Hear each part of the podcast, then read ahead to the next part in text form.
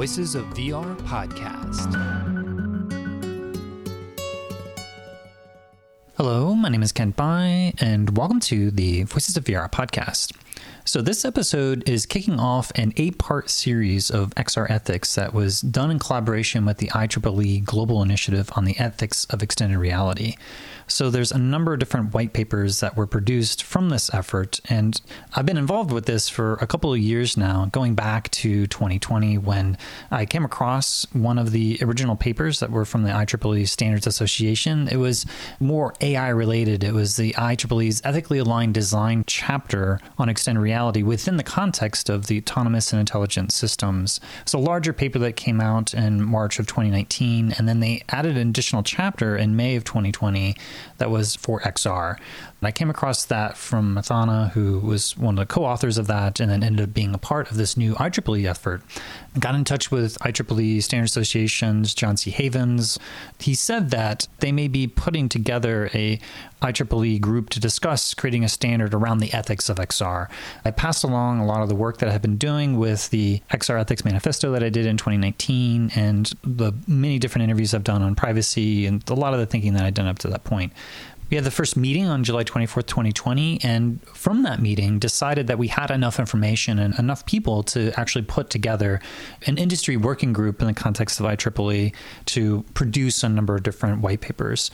So it really kicked off in February of 2021. And over the course of the next year, a number of different authors were coming in through a lot of these different contextual domains. So there was eight white papers. And the one that we're going to be covering today on today's episode is around social and multi-user spaces within VR, trolling, harassment, and online safety. For anybody who spent any significant time in public social VR spaces, inevitably you run into some type of harassment or racist or sexist behaviors. And so what are the different systems that need to be in place place to help cultivate safe online spaces for people that mitigate the amount of trolling and harassment that are happening in these real time environments. So that's what we're covering on this episode, but this is also kicking off a larger series I'm doing talking about XR ethics in medicine and education, around who owns our second lives, around virtual clones and the right to identity, business, finance, and economic aspects of XR. You have the XR ethics and diversity, inclusion, and accessibility, as well as an XR privacy is a huge, huge topic. And then the last paper is going to be on the metaverse and governance. And so diving into some of the different XR ethical implications there. So lots of white papers that are available for you to dive in and read. And then for each of those papers, I'll be doing anywhere from an hour to two and a half hours in some cases discussions. It's going to be totaling more than 10 hours of coverage of these different white papers.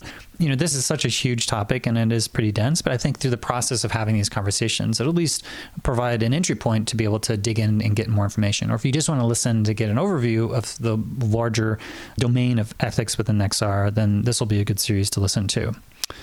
So that's what we're covering on today's episode of the Voices of VR podcast. So this interview with Jessica Michelle about social and multi-user spaces in VR, trolling, harassment, and online safety happened on Thursday, May 12th, 2022. So with that, let's go ahead and dive right in. My name is Jessica Outlaw, and I'm a behavioral researcher. I've been working in the field of VR for a couple years now. And one thing that I've always been interested in from the very beginning is like how are people interacting in social VR and what shapes their behavior and what are the things that they may not necessarily be conscious of in their environment that are shaping their behavior, as well as questions like social contagion. I've previously published work around social virtual reality and experiences of harassment. And that is what motivated me to get involved in this IEEE initiative and the standards that were being created around it. Awesome. That was very thorough. I'm going to be less thorough. I'm Michelle Cortese. I am a designer and sometimes artist in the space of VR and XR largely. I've been working at Meta for the last five years in largely the social VR space.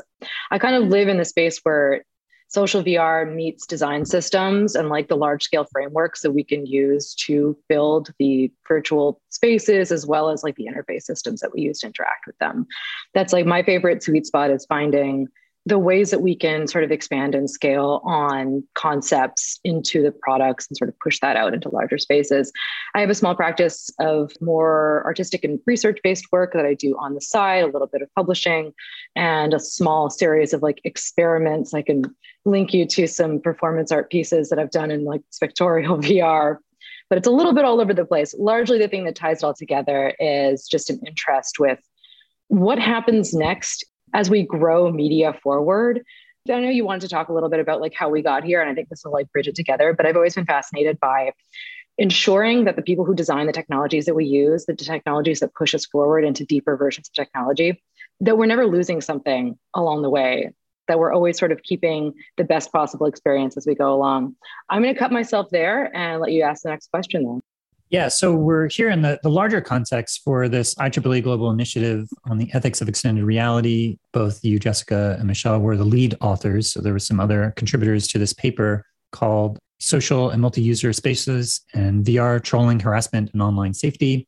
So maybe before we start to dive into this specific paper that you helped put together for this IEEE initiative on XR ethics, maybe give a bit more context to each of your background and your journey into this space of XR.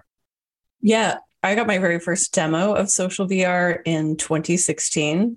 And 2016 as I'm sure people will recall, like the Me Too movement was in full swing in 2016 and 2017.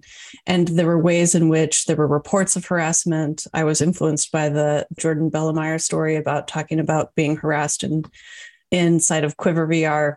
And there were ways in which people used to say things about how safe the real world was for people that they don't say anymore. And so I think there's ways in which people talk about harassment and how it occurs and the safety of like both our physical and virtual spaces.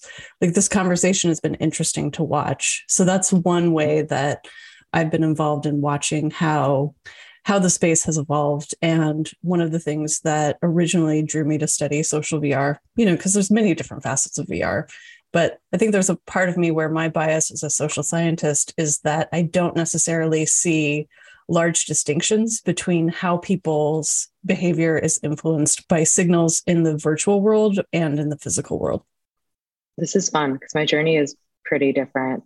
So I've had this obsession, and I was started touching on this non-eloquently earlier, but I've had this obsession with ensuring the like ethical efficacy of new digital media basically every time we get a new way to express ourselves like how do we continue to make that as humane as possible? And i've basically been obsessed with this since about the mid 2000s when i discovered that we nearly lost closed captioning for a period of time in the process of updating tv to a digital signal and I was just like so moved by that at the time that I was like, this is something that I want to put myself at the center of. It's like every time a new technology starts, I want to try to help make that more humane and, and allow for things like that to not happen. But then I worked in advertising for a bunch of years and that was soul crushing and ultimately tried to pivot my career by going to grad school and kind of studying at a weird creative computer science program and in that process learned unity just like by accident and returned to the advertising world and experiential advertising at a period in time when like people were starting to ask about this VR thing. They were getting VR curious. They wanted to do that. And I was like, you know what? I work in this world. I get this. I have all these skills already. I've already done all this stuff. So, what I started doing there was kind of like working on that stuff, inheriting technology from companies like Facebook and Google, and just sort of like, you know, trying to do what I could. I basically sort of got just tired of that, felt like I was inheriting technology that was inherently not good. I wanted to go to the source and I wanted to try to make things better that is about the period of time where I begin to become obsessed with social VR and VR harassment specifically. Like I go to, you know, now Meta, then Facebook. I go there to try to start making like systemic level design decisions that help make things better for another generation of tech. I end up staying in the social VR department for several years. I work on Horizon, I work on large scale design systems there. And in that time period, basically, this one moment happens for me. And I realize that my own PTSD from a history of physical assault could be triggered by VR, I become incredibly fascinated by this like incredibly personal experience. And that affects all of my work for the next four years. It just like everything switches gear. And suddenly I'm obsessed with using the designer's skill set to try to systematically prevent things like that from happening. Nice. Just as you were saying that, Michelle, I was just reminded of your Medium article that's referenced in this piece from 2019, the virtual healing. And I don't know if you wanted to say anything more about that piece and your journey from that piece and how that piece maybe led to other articles that you wrote and then leading up to the context of writing this piece for the IEEE exploring social VR ethics. Yeah, I mean, all of those are super connected. And the virtual healing one is really just the story of everything, like how that comes together. What I'd submitted in the section of the IEEE document that I was responsible for, which is largely just the part about design principles, is really like the quickest possible summation of like years of building frameworks for this sort of work. But the virtual healing article kind of starts at the beginning and talks about both the period of time, like the first initial discovery of like, oh God, you can trigger very real like PTSD reactions through VR. What does that mean? What research exists to back it up? It's how I found Jessica's research, and it's kind of how I started to like see what was out there. I saw a lot of Mel Slater research, started to understand that the experience that I was having was not just me. Like that's really, I think, the turning point there. And the more like salient story for more people is that the experience of being in VR can lead to these experiences sort of like the illusory body. I know that when something is happening to me in VR, that it's not happening in real life. But the reaction that I was causing scientific explanations, I wanted to probe deeper into it.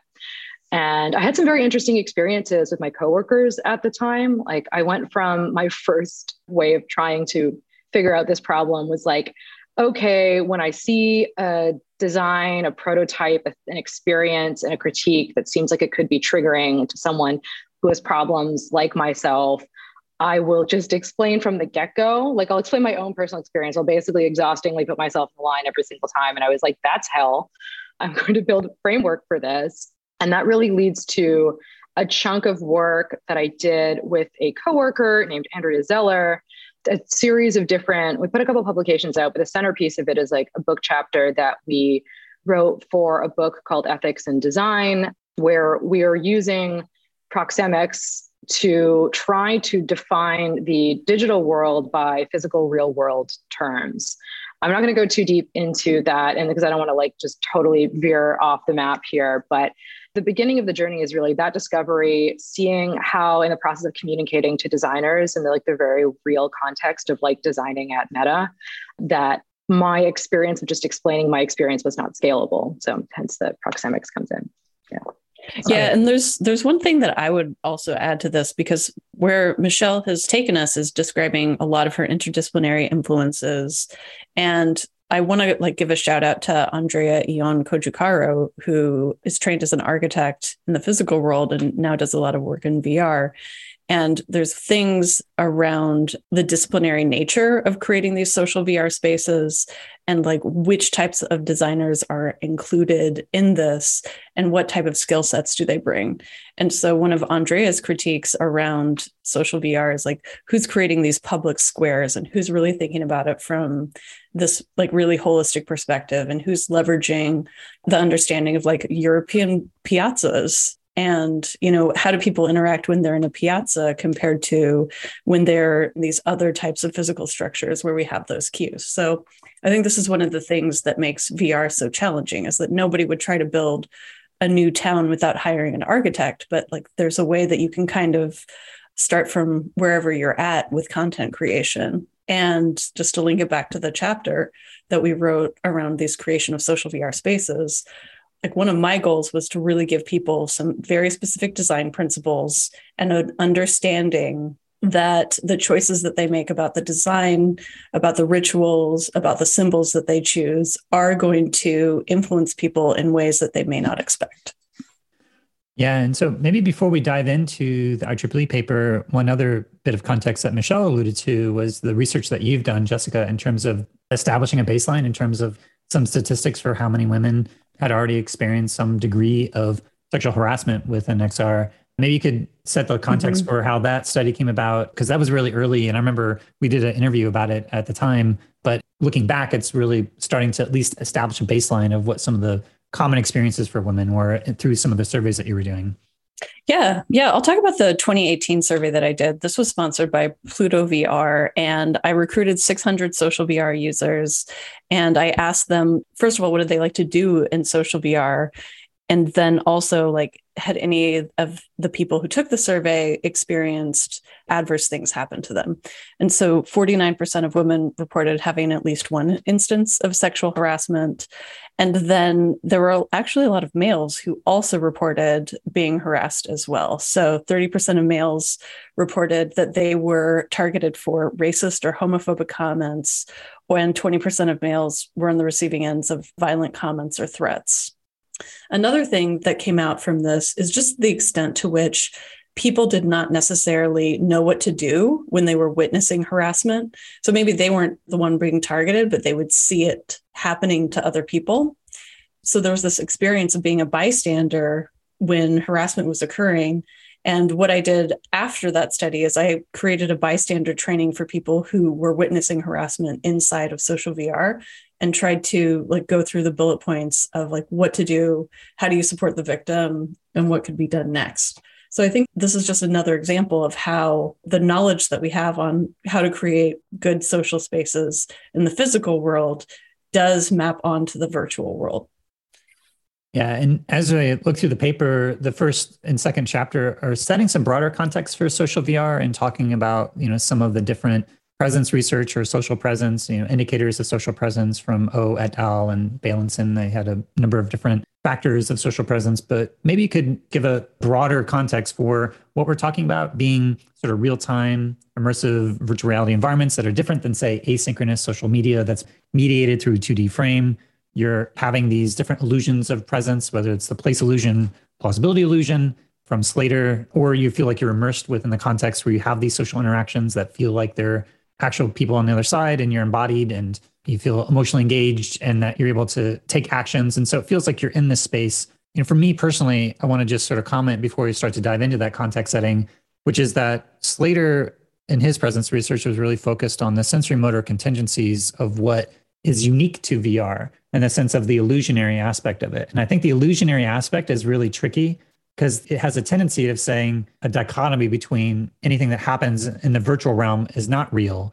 And you have this sort of false dichotomy of the virtual and the real, which I prefer to think of it as the virtual and the physical, and how there's the physical reality and the virtual reality, but yet there's still aspects of that virtual reality that feel just as real as any other reality, whether it's the emotional or social or certain aspects of the embodied presence that get triggered through levels of proxemics. And so yeah, maybe that's a good place to start in terms of what you were trying to do in these first two chapters, at least setting a baseline for everybody as they're having this discussion. First of all, I would I want to invite everybody to read this chapter. We do focus a lot on online safety in this, and I also do want to give a shout out to our collaborators on this project as well, Tommy Erickson and Sarah Carbono. They were also contributors to this chapter. So, to answer your question about what the framework that we were trying to set is just to say, like, this is how we're defining social VR. We talk about some of the benefits about how we can reduce potentially carbon emissions if more people are going to virtual conferences. I think there's ways in which the pandemic has shown that people are very willing to substitute in digital connection for physical connection if there's a reason to do that. The next thing we do is we give an overview of the types of social VR spaces that are available today.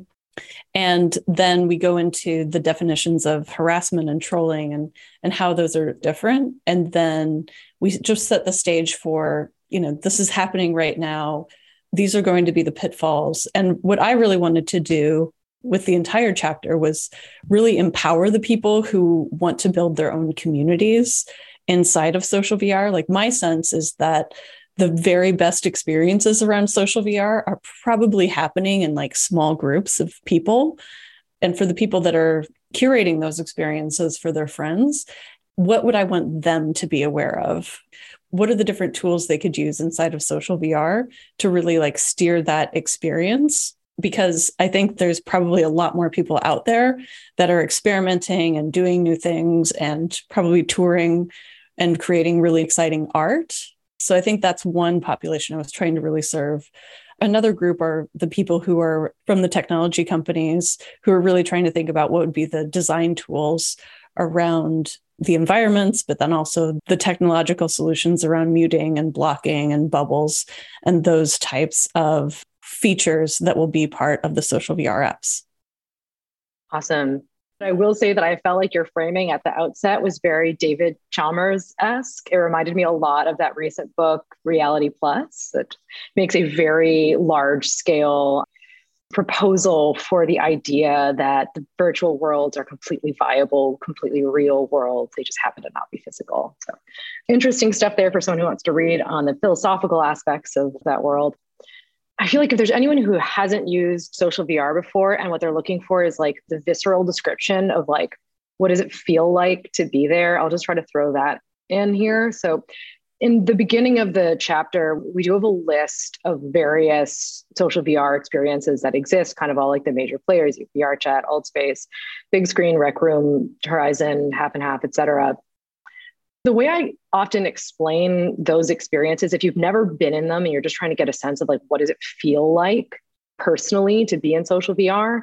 For most of them, like for walking into VRChat, it feels a lot like walking into an AOL chat room like 25 years ago, except you are physically walking into that space. You can meet anyone. People are screaming random stuff at any point in time. It's strange. The content and the subject matter discussion are all over the place.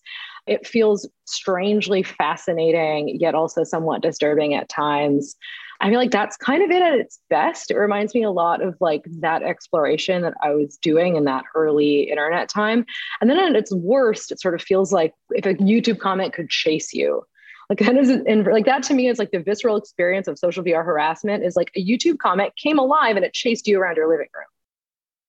Yeah. And I Michelle, I think you're correct in identifying the influence of the Chalmers Reality Plus and the ways that I've been trying to frame the discussion around presence in VR. And I wanted to just call that out just because I feel like there's a tendency to say because it's happening in a virtually mediated space, it's not real and it didn't really happen. But I feel like the experience that people have is that these experiences of trolling and harassment can feel just as real or even catalyze memories of existing trauma that happened in physical reality or create new levels of trauma that didn't exist before. So I wanted to just point that out because I think that's the difference that I see, a big difference at least, is that a lot of the existing 2D platforms have been more asynchronous and these media artifacts and say a photo, video, or text. But here you're in these what appears to be the illusion of these non-mediated spaces where you actually feel like you're with these people.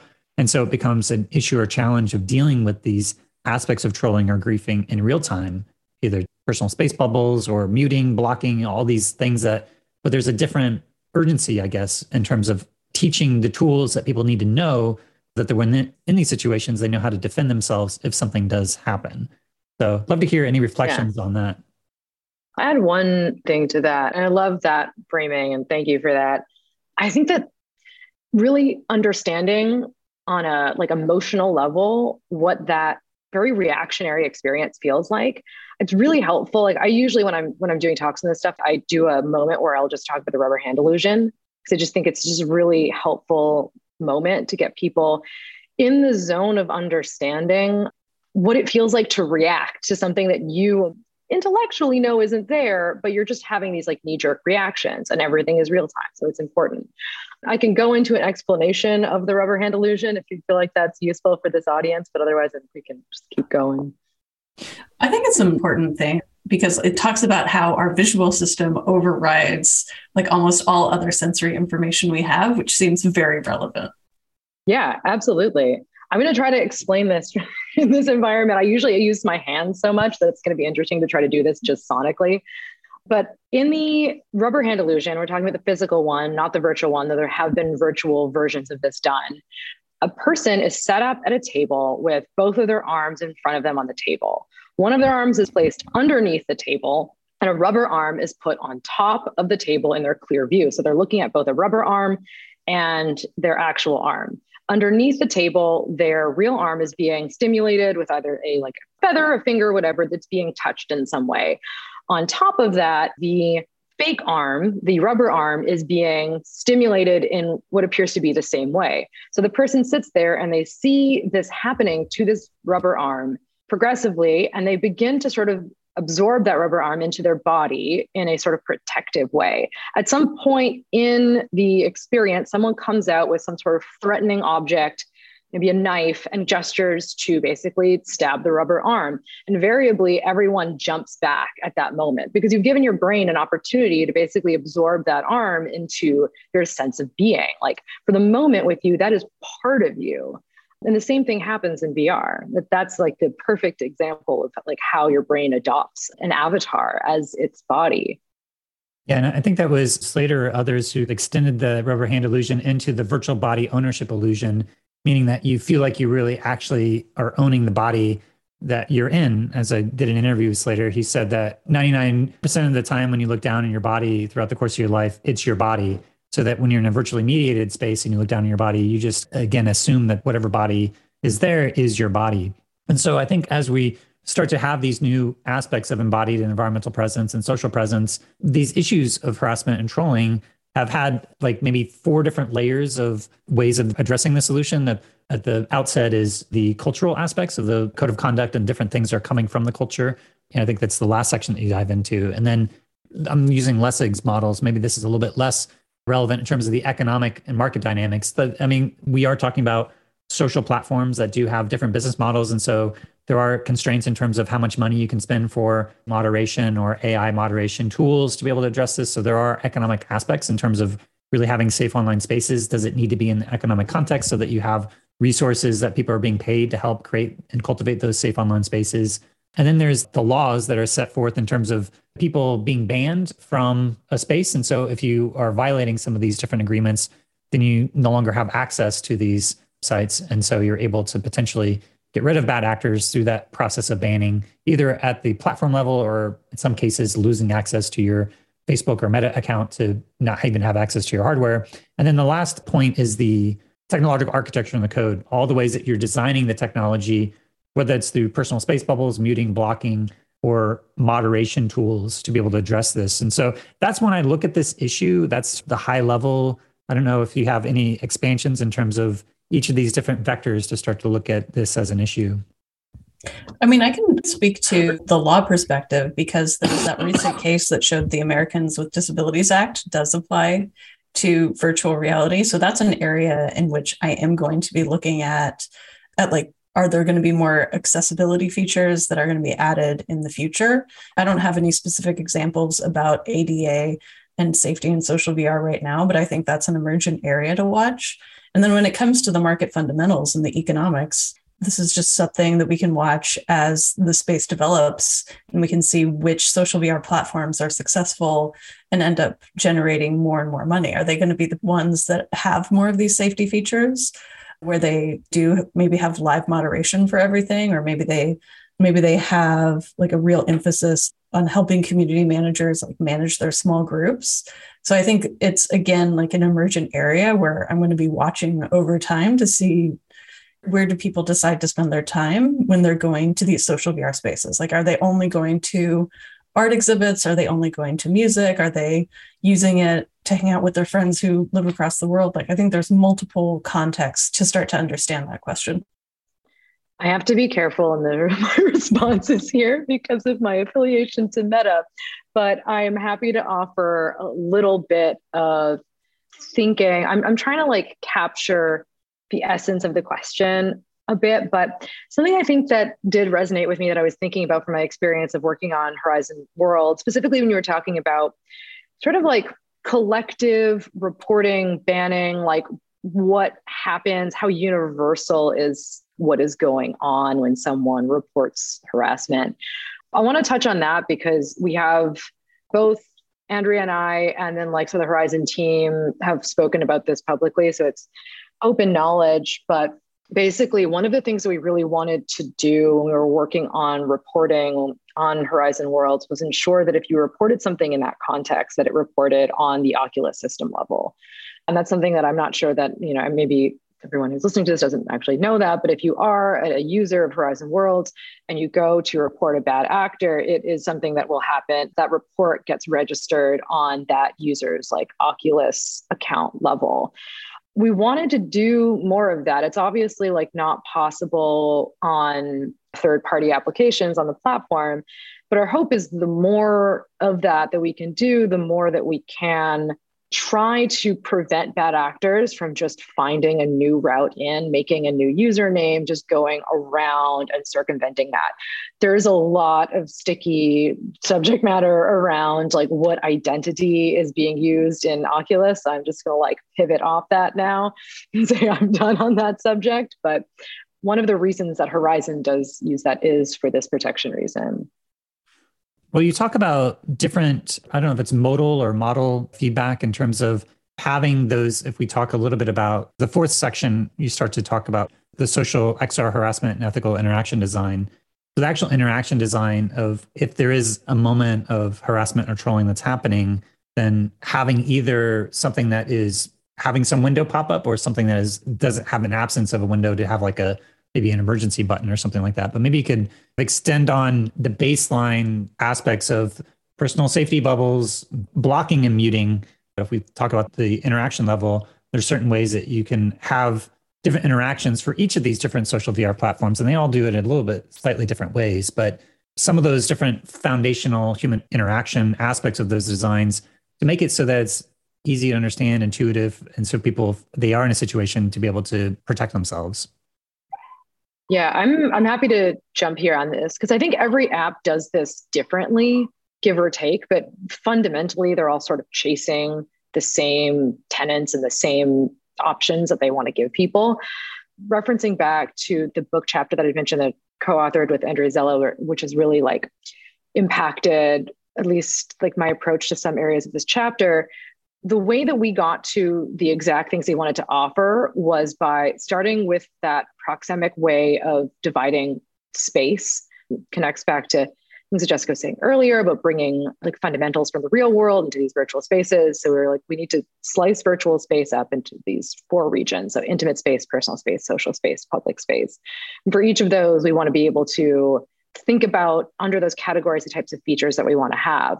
So the tenants we sort of made for those were for intimate space, granular controls that are set up before you get into any space, super critical. For personal spaces, we want to ensure that we have simple, fast gestures that someone does not have to think to employ to get them out of bad situations, basically like eject buttons that work really well and seamlessly and don't compromise the experience they're having. For social interactions, we need to establish local behavior rules. And for public interactions for everything that is on a large scale. We need consistent laws or rules. Those are the to me the four categories that you really need to build up that like framework of safe experiences. I think they can manifest as features in a million different ways but it's really like you need to give some of those granular controls so they can express what kind of experience they want to have before they get in. They need simple actions to get them out of tough situations. There needs to be like local behavior codes and you need consistent laws that basically that lead up to like hardcore bans of people who are just like consistently breaking the system. Anyway.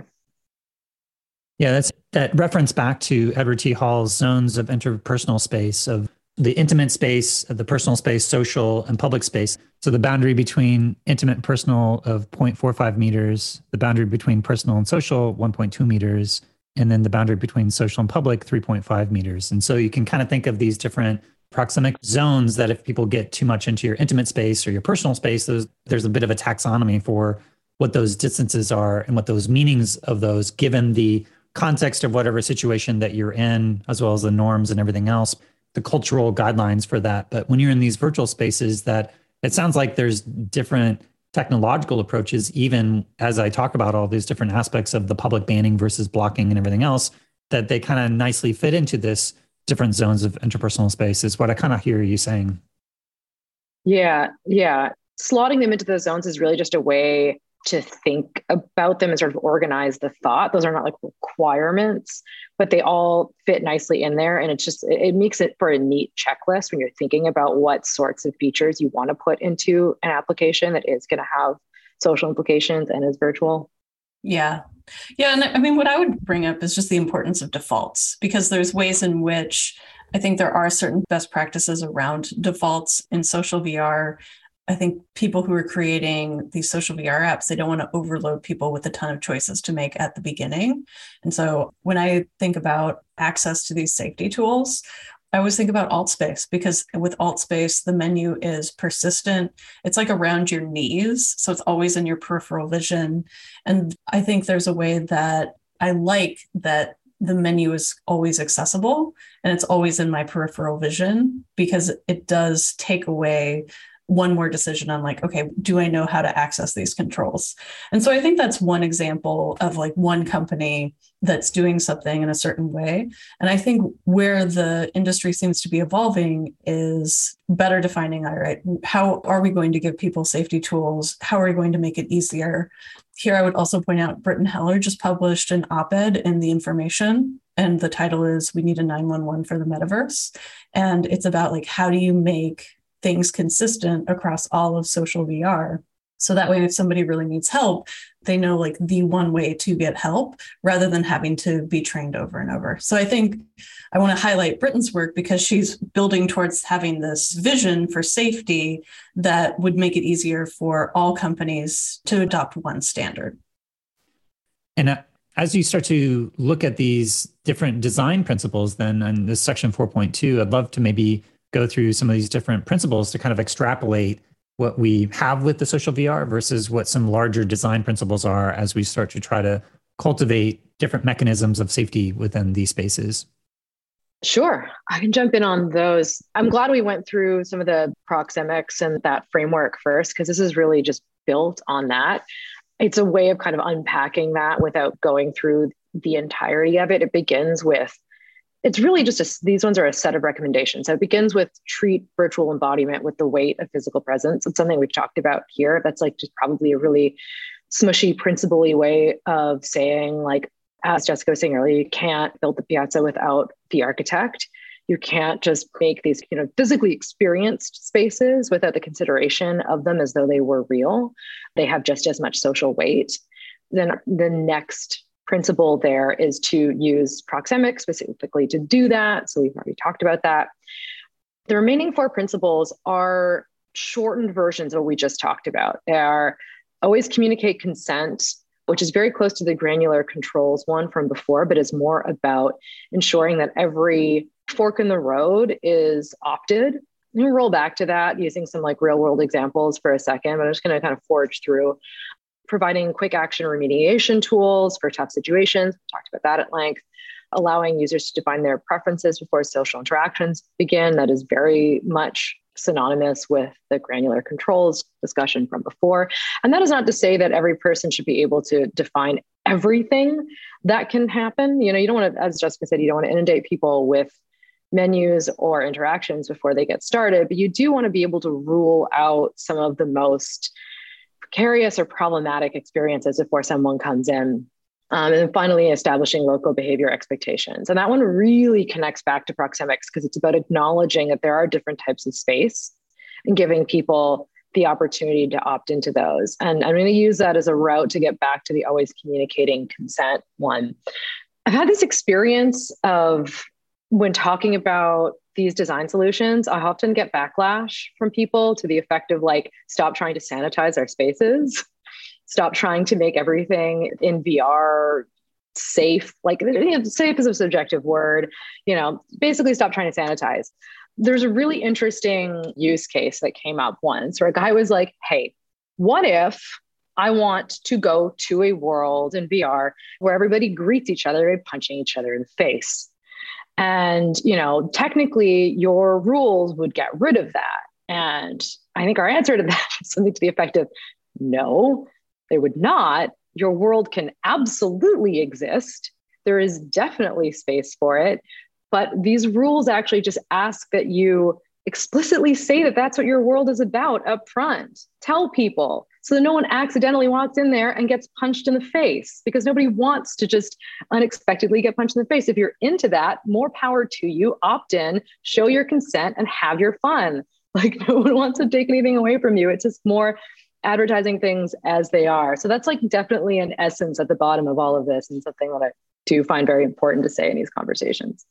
Yeah, it reminds me of some of the different discussions of I think Altspace may have changed their personal space bubble default size and that by the default behavior, it's safe for people, but for people who have been longtime users, to have no ability to overturn that prevented them to have a certain amount of intimacy or personal spaces that they're used to having. And so I think that goes back to Jessica's point, which is the defaults that are in the worlds, so that if people are just going in there and they don't do anything, they don't touch anything, that defaults to the more safe environments that if people want to have more of those close interactions, there's certainly options within VRChat, as an example, to turn off your personal space bubble so that you can have interactions that are, again, depending on the context. If you're in a context, maybe you switch your settings and you're able to do that, but that you're able to tune it for people coming in, you're preferencing that they don't have a terrible experience that feels like that's transgressing their boundaries. Yeah. And Jessica, do you have any other thoughts on these design principles? Yeah, I think there's there's a way in which I see that our chapter is a resource for people and like where social VR is at right now. I think there's other people who've been doing work in this area as well. Like Lance Powell is somebody who comes to mind. I mean, Ryan Schultz has done so much to catalog like what is the feature availability across different social VR worlds. So I do want to like acknowledge like where this chapter and where these ideas are coming from. And I think that I don't necessarily want to predict what the future of social VR is going to be because any predictions I make are likely to be wrong. But I do see a huge opportunity around ideas of convergence and figuring out different types of flows for people to go through. So this is really a snapshot of where things are at right now. But I would imagine that as people get more education around the opportunities in social VR, as more defaults are established, you know, if there's a 911 in the metaverse in the future, like Brittan Heller was suggesting, I do really wonder if the individual controls are going to be as important or if there'll be like more defaults that everybody is comfortable with and then they go back and change those things over time or for themselves based on what they know. And I'd just be really curious to come back and revisit this chapter five years from now as these different apps are changing and evolving. Yeah, one other point that I would just point out before we move on to the last section here is that I've noticed the challenge of real time environments is that it's really tough to scale moderation because essentially you can have just two people in an instance and like what are you going to have a moderator in every single one it doesn't scale in the same way that cultural artifacts of like text, photos, or videos can have moderation overlooking. When you're talking about real time social dynamics, it's like really difficult to police it, but also there's embodied interactions that happen that could be violating in terms of sexually suggesting behaviors that are embodied. So I do think there's going to be an increased use of artificial intelligence and machine learning to not only potentially detect behaviors that are embodied behaviors that are violating from the code of conduct or speech that's violating from the code of conduct, sort of the counteractive aspect of that is being ruled by AI overlords with no oversight and in order to create safe online spaces, but there's errors and limitations to large language models and all these other aspects of limitations of algorithmic approaches to solve this, where I don't think it's going to be possible to completely solve it algorithmically. There's going to be needing for other aspects of the cultural dynamics, which we'll get to in the last section here. But just to say that what I've noticed at least is that some of the social VR platforms turning towards more AI techniques and machine learning to potentially detect some of these behaviors and then create what I assume is some level of a social score of keeping track of the trust level of each of the users and their past behaviors so they can sift through the overall behavior. So there's a lot of stuff on the back end that I know that a lot of the social VR companies haven't necessarily talked about for good reason because they don't want these systems to be gamed. But there is a cat and mouse game that happens sometimes with some of these situations for creating safe online spaces, moving into more AI machine learning techniques. And I didn't see that mentioned explicitly, but I know that that's a big part of the future of all of this. Handling these issues is leaning on the latest cutting edge techniques to be able to handle some of these moderation aspects that whereas they've been handled within text, video, and photos before, but now with real time interactions, there's lots of new stuff that still has yet to be fully yeah. figured out. Well, there's something else in what you're describing. Like if the future really is moving towards AI moderation, I mean, that's going to put people under a level of scrutiny when they're inside of social VR.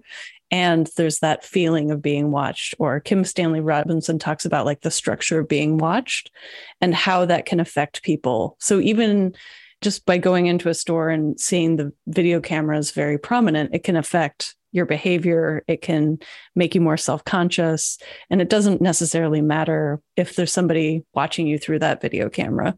And just like from that perspective of what is the experience going to be in social VR, I think that's another area that I'm going to be looking at closely is to what extent do people's experience of being in social VR change if they know that like they're being surveilled or that they have the potential to be surveilled or they may be subject to algorithmic decisions when it comes to moderation.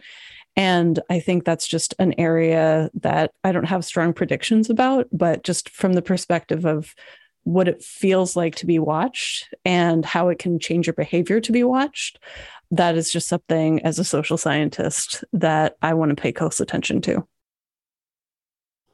Nice all right. Well, let's maybe move on to this last section here of the social norms, which I think is addressing some of those cultural aspects where there's limits to what the technology can do on its own. And there's a part of this is cultivating a culture, you know, creating a safe environment with each other. So what the normative standards of that culture are. And so I know, Jessica, we've talked about some of this before. I, I recognize some of the same structure, but maybe you could take this in terms of some of these other aspects of trying to create safe online spaces from more of a cultural perspective. Yeah, this is influenced by how researchers in sociology and anthropology study groups of people. I talk about creating social norms in social VR. And this actually originally came out of a talk that I gave at Games for Change in 2019, because there's clearly demand for the creation of social norms. And I wanted to start giving some particular building blocks that people could use for the formation of norms. And so the last section of the IEEE chapter is talking about what are these building blocks? So they are stories and myths to begin with. So the stories are going to communicate the values that you have. Your stories will have heroes, your stories will have anti heroes. So whose stories get repeated? I mean, I think last year we definitely got a crash course in how stories and sci fi can interact with technology with Neal Stephenson's Snow Crash and like his coining of the word metaverse and how it just became all of a sudden really pervasive. You know, the story of what the metaverse is and what is it for and who is there is one story that everyone in the tech industry is pretty familiar with it by now. So, yeah, we talked about the heroes, the archetypes. This would be the archetype would be like the stereotype of the person for your group to emulate. Like, what is the personality type? If you're building a group of people in social VR and you want to help shape their behavior, you know, what's the ideal personality type or two personality types that they're going to have? Are they going to be mainly extroverts? Are they going to be artists? Are they going to be visionaries? So, this is another way where you can start to describe who your group is for, and it will also influence how they behave. Next, I talked about signals of belonging, where there's the symbols to indicate your status, your belonging in the group. Then there's also artifacts, which are the things that you get in exchange for participating. So, for example, in VRChat, they have a whole badge system that has to do with like how trusted you are. Or is it based on the amount of time that you've been in there? Or is it based on Kent? Do you know how they, how they give they, out the badge system? Again, it's all secret because all this can be gamed. So they never reveal what their algorithms are. So some people yeah. try to reverse engineer, but yeah, there's reasons why their trust and safety systems are pretty occluded, it's because if they're known, then they can be bypassed more easily. Yeah. Yeah. And basically, anytime you see a badge or some type of thing that you get in exchange for participating, that is going to be an artifact. So if people have a really, really high level of trust inside of VRChat, they're probably going to continue to have a really high level of trust. They're probably not going to take actions that could lead to them losing whatever status they have achieved. And this goes to like why people get participation trophies in mm-hmm. kids sports. Like there's value in giving people things for the efforts that they've made and it makes them feel more strongly aligned to the group and more willing to like stand up for the values of the group. So when it comes to the social norms, these are the ways that people will act out the values that they have. And uh, yeah, and then there's the the language and the rituals and the ceremonies that we talked about here. And for anybody that wants more details, I think we did a whole like hour long conversation at Games for Change in 2019 about that talk that you gave. So can dive into much more detail. But um, yeah, that kind of wraps up this paper and kind of reflecting on these other dimensions. I'd love to hear from each of you what you think the ultimate potential of VR and social VR, especially if we're able to create safe online spaces and what the ultimate potential might be and what it might be able to enable. I mean, I think there's a lot of things, especially as it relates to avatars and how people choose to represent themselves inside of social VR, that I'm very curious to watch. So we talked about the rubber hand illusion and then the extent to which our visual system in our brain can override almost all of our other systems at times. And this is reminding me of another academic paper where they trained people on how to like move a tail and they were able to give people the simulated experience of being able to like play a video game and your controller was like you moved your tail by like just swinging your hips back and forth. And I think that's an area of embodiment that has been understudied. And so I'm so curious to learn how different types of embodiment, and especially non human embodiment, will have changes on people's behavior. And will that actually make things more safe? Because if I go around as a piece of furniture instead of as a woman in social VR, does that mean I'm going to be less likely to experience harassment? So I think that's one open area that I think is exciting to look at because there's just so much about our defaults and how we interact with other humans and the ways that you know we've been socialized to say please and thank you or maybe we've been socialized in other ways from playing um, Halo and Call of Duty nonstop. you know, there's there's all sorts of socialization that are available. But what is going to happen when you're interacting with like a new object or a brand new avatar that you've never seen before? And how does that change the quality and the type of the interaction? Very cool. Okay, I'm going to kind of take this answer in two directions. One being what I think is the most exciting thing that this could go to. But I'm also just kind of interested in talking about two things that I just think are like two interesting like axes of change for social VR that may happen in the next few years. And I'm just like excited to watch develop. Clearly, I'm very reticent to make predictions about anything as well. But I think just the best version of this, the most exciting aspect of this, the thing it really I think enables is just access access to so many different types of experiences despite physical location or ability. It is incredibly exciting. And that is like the true promise of so much of this. I think that's what makes people excited when they read Snow Crash whenever in their lives that they chose to do that. Or, I mean, not, it's not that, I mean, it's pretty dystopian, but you know what I mean? Anytime you see anything in media that allows you to be somewhere that you're not, it's basically the promise of teleportation. So that's the lovely fantasy version. Two, from a very realistic perspective, two like areas of growth for social VR that I'm really excited to watch develop in the next few years. One is mixed reality, because I do think that I'm much more excited about the versions of this promise of the metaverse that are more real world, where things begin to bleed into our actual existence, is to me where things become A, significantly more interesting and B, significantly more real, which also makes people significantly more likely to take some of the safety concerns more seriously. So it's mixed reality. And the other one is decentralization. I'm super fascinated with where embodiment and Web3 will touch. How do we scale safety? That's something I've been thinking a ton about right now. So those are less things that I'm like, here's where it's all going. And I'm super excited, but more like, here are two things that I think are going to tweak this journey quite a bit for us, make it more interesting and kind of grow it. And yeah, that's where my brain is at right now when I think about the best in the future. Yeah, no lack of design considerations for the future of whatever the metaverse may be, for sure. Especially taking consideration all these aspects you're covering in this paper of social multi-user spaces and VR, trolling harassment, and online safety. Is there anything else that's left unsaid that you'd like to say to the broader immersive community? I'm going to be on a panel at AWE with some folks where we're going to be talking about social VR and safety and privacy and some other topics. So it's going to be on June 3rd I think at 2 p.m. Pacific. And so come and find me after that panel if you want to talk more on these topics. I have nothing to represent right now, but I will say it is possible for us all to have that room where we punch each other in the face. when we see each other. Anything's possible. Nice. Make all of your dreams come true with virtual reality. well, Jessica and Michelle, thank you so much for joining me today and for participating in this paper that you wrote for IEEE, the social and multi-user spaces in VR, trolling, harassment, and online safety, written collaboration with Sarah Carbonneau and Tommy Erickson. So yeah, thanks again for coming on and unpacking a bit on the podcast. So thank you. Thank you. Thank you. So that was Jessica Outlaw, a behavioral researcher who's been investigating different aspects of online harassment and trolling within the context of social VR, as well as Michelle Cortese. She's a designer and sometimes artist in the space of VR and AR who's working at Meta in the social VR space as a designer.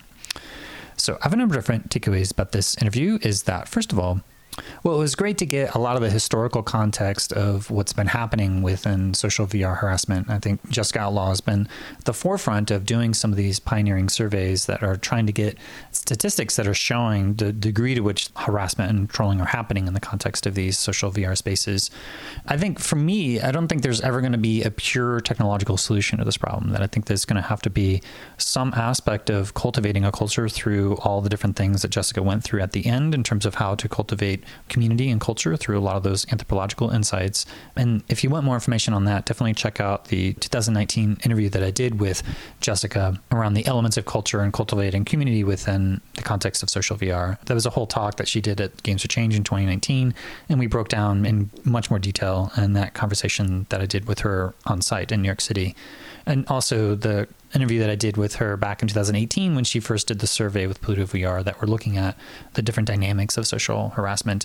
And she also mentioned Lance Powell. I did an interview with him about a lot of his work that he's been doing in the context of social VR as well. I think in a lot of ways you see a lot of coverage around harassment in VR because if you just go into any public space within social VR, it doesn't take too long before you face some level of physical or sexual harassment or racist or sexist behaviors or actions. It's happened from all different dimensions of the internet for a long, long time, but in the context of these real time social environments, then you're particularly susceptible to a lot of these things. So, what are the different solutions to try to actually mitigate this? And I, I think that it has to be a multi approached system for not only trying to do the technological architectures, but to also cultivate the community. Also, there's different economic dynamics there in terms of hiring moderation and having business businesses that are having spaces that people want to spend time in. And if they have a successful business, then they may be able to have the resources to actually help to enforce a lot of those different moderation policies. There's also going to be different aspects of not only the laws that are set within the context of each of these platforms for the code of conduct and how they're being enforced, but also if there's going to be larger laws and regulations. Jessica mentioned the ADA, which is the American Disabilities Act, which there was a recent lawsuit that someone sued Viveport from HTC saying that a lot of these immersive and VR experiences were not accessible. And so the finding was that a lot of these different experiences actually do need to follow the American Disabilities Act, which means that there's a whole other layers of accessibility that needs to be put onto all these different systems. So that's a whole other white paper and interview that will dive much more details into the specific issues around inclusion and accessibility within the context of XR. But in this case, just in, as you're building all these systems, then there will be legal obligations from the government that are mandating that these safe online spaces are also going to have a certain level of accessibility that are going to be be required. So, not only having the user interface within the 3D UI and everything else, but how to make it usable for people to go in and actually protect themselves. A lot of the things that I've seen, at least anecdotally, just in the conversations with Lance, is that they'll have a lot of journalists that'll be thrown into these different spaces, and there are different onboarding processes that you're supposed to go through when you are entering in these social VR spaces. But it's not really made clear that this is a matter of protecting yourself and that sometimes people will either skip or bypass that or not really be familiar or comfortable with how to actually push the buttons or to deal with different aspects of harassment. A lot of times within the social VR space, people will go into private instances to avoid all of those different harassment issues within the context of these public social VR spaces. But the point that Jessica was making in terms of the defaults, as we're throwing people into these different spaces and as the XR community exponentially grows, then you can't just rely upon people just knowing all the different ways ways that they're going to have to protect themselves. And so there's an education process that has to be there, but also the tools that have to be at least some sort of uniformity or standard user interface patterns that people should know. Brittan Heller had a piece in uh, information on March 2022 talking about whether we need a 911 for the metaverse, talking about the need to having maybe real time response for people to be able to call in and, and respond to a situation that may be unfolding. So there's a lot of different tools in terms of blocking and banning and muting people to be able to do the different layers of interacting with people. And the other big point that I got from this conversation from Michelle was talking about the Edward T. Hall's approach of proxemics, which was from the anthropological literature and looking at how there's different zones that you have within their space. And so the four zones are the intimate space. And so that's within the context of 0.45 meters. And then you go into the personal space within the context of 1.2 meters. And then the social space is 3.5 meters. And then beyond that, you're kind of in the more public space. And so as you have the intimate, personal, social, and public spaces, then you have different technological approaches to try to approach each of these different layers. And so the intimate spaces, you have personal space bubbles and, and other defaults that you have. And then Michelle was talking about the personal space, ensuring that you have simple, fast gestures that you don't have to really think about it, and eject buttons that allow you to go into those safe spaces. You have established local behavioral rules in the context of the social space, and then at the large scale, having consistent laws or rules across the entire platform. In the context of the metaverse, across multiple platforms. I don't suspect that we'll ever have uniformity across all these different sites. I think there's probably a value of having some diversity of different approaches that if you want to have different types of experiences and playing different types of games or different communities, it's just like the world has different normative standards that are very specific to each culture. I think that's going to be reflected within the context of the metaverse. But at the same time, just having like a baseline of ethics and safety that are just expected as you go into these different spaces. So, a lot of the recommendations around treating virtual embodiment with the same weight of physical presence, consider the proxemics when designing and comprehending all these virtual spaces, communicating consent to set the expectations, giving agency and enforcing them, and then providing quick action remediation tools for tough situations, allowing users to define their preferences before the social interactions begin without making it too overwhelming for them to get into the experience, and then establishing local behavior expectations. So, those are the major recommendations, and hopefully that gives a good sense of the landscape. It's, I think, going to be a problem for now until we've kind of reached a cultural evolution where this is not a problem. I think it's going to take some time, or at least having these mitigating factors. There is that thing that Michelle said that in the context of Horizon Worlds, if you have violating behavior, then it could actually get connected back to your Oculus account that could turn off your access to your VR headset, or at least you'd have to create another ID at the Oculus level. So you could actually lose access to your hardware if you have violating behaviors within the context of Meta's Horizon Worlds but most of the other third party apps are more regional to their experiences. And then ban evasion is just something that each of these different companies have to account for. And also the, degree to which that they have their own social scores and are tracking their own online safety. Like I said in the conversation here, a lot of that is really occluded. So there's not a lot of really detailed information about that within this white paper. But I think it's a part of the reality of in order to create these spaces, they have to have some system at least to try to sift through all the noise and to try to deal with the people that are having these different violating behaviors. And in the future, I do expect to see a lot of AI moderation. And I think probably a big issue as we move forward is if there's algorithmic justice and things that may be AI moderation that is too aggressive, or are there ways to appeal different decisions that are made, or what's the larger justice system? So I think that'll get into more of the metaverse governance and IEEE paper that we go into in a little bit more detail as well. So again, this IEEE Global Initiative on the Ethics of Extended Reality. This is the first paper in this series, uh, the social multi-user spaces and VR, trolling, harassment, and online safety. There's eight total white papers that are being released in this first batch. Seven of them are coming out, and then the metaverse and governance is going to be coming out actually within a few weeks as well. But this series is going to be diving into each of these different papers, and hopefully you enjoy digging into each of these different frontiers of XR ethics. For me, there's a lot of really interesting philosophical aspects, but I think as we move forward, trying to understand the patterns so that we can create the technology in a way that isn't causing more harm than the good. And I think that's the big thing that drives me for being involved in a project like this, being involved in the executive committee for the last couple of years and engaging in, in monthly conversations and plenary meetings and helping to facilitate the white paper process in the beginning and then passing the baton and then now just trying to help get the word out of all the work that's been done over the last couple of years. So, anyway, that's all that I have for today. And I just wanted to thank you for listening to the Voices of VR podcast. And if you enjoy the podcast, then please do spread the word, tell your friends, and consider becoming a member of the Patreon. This is a This is a part of podcast, and I do rely upon donations from people like yourself in order to continue to bring you this coverage. So you can become a member and donate today at patreon.com slash voices of VR. Thanks for listening.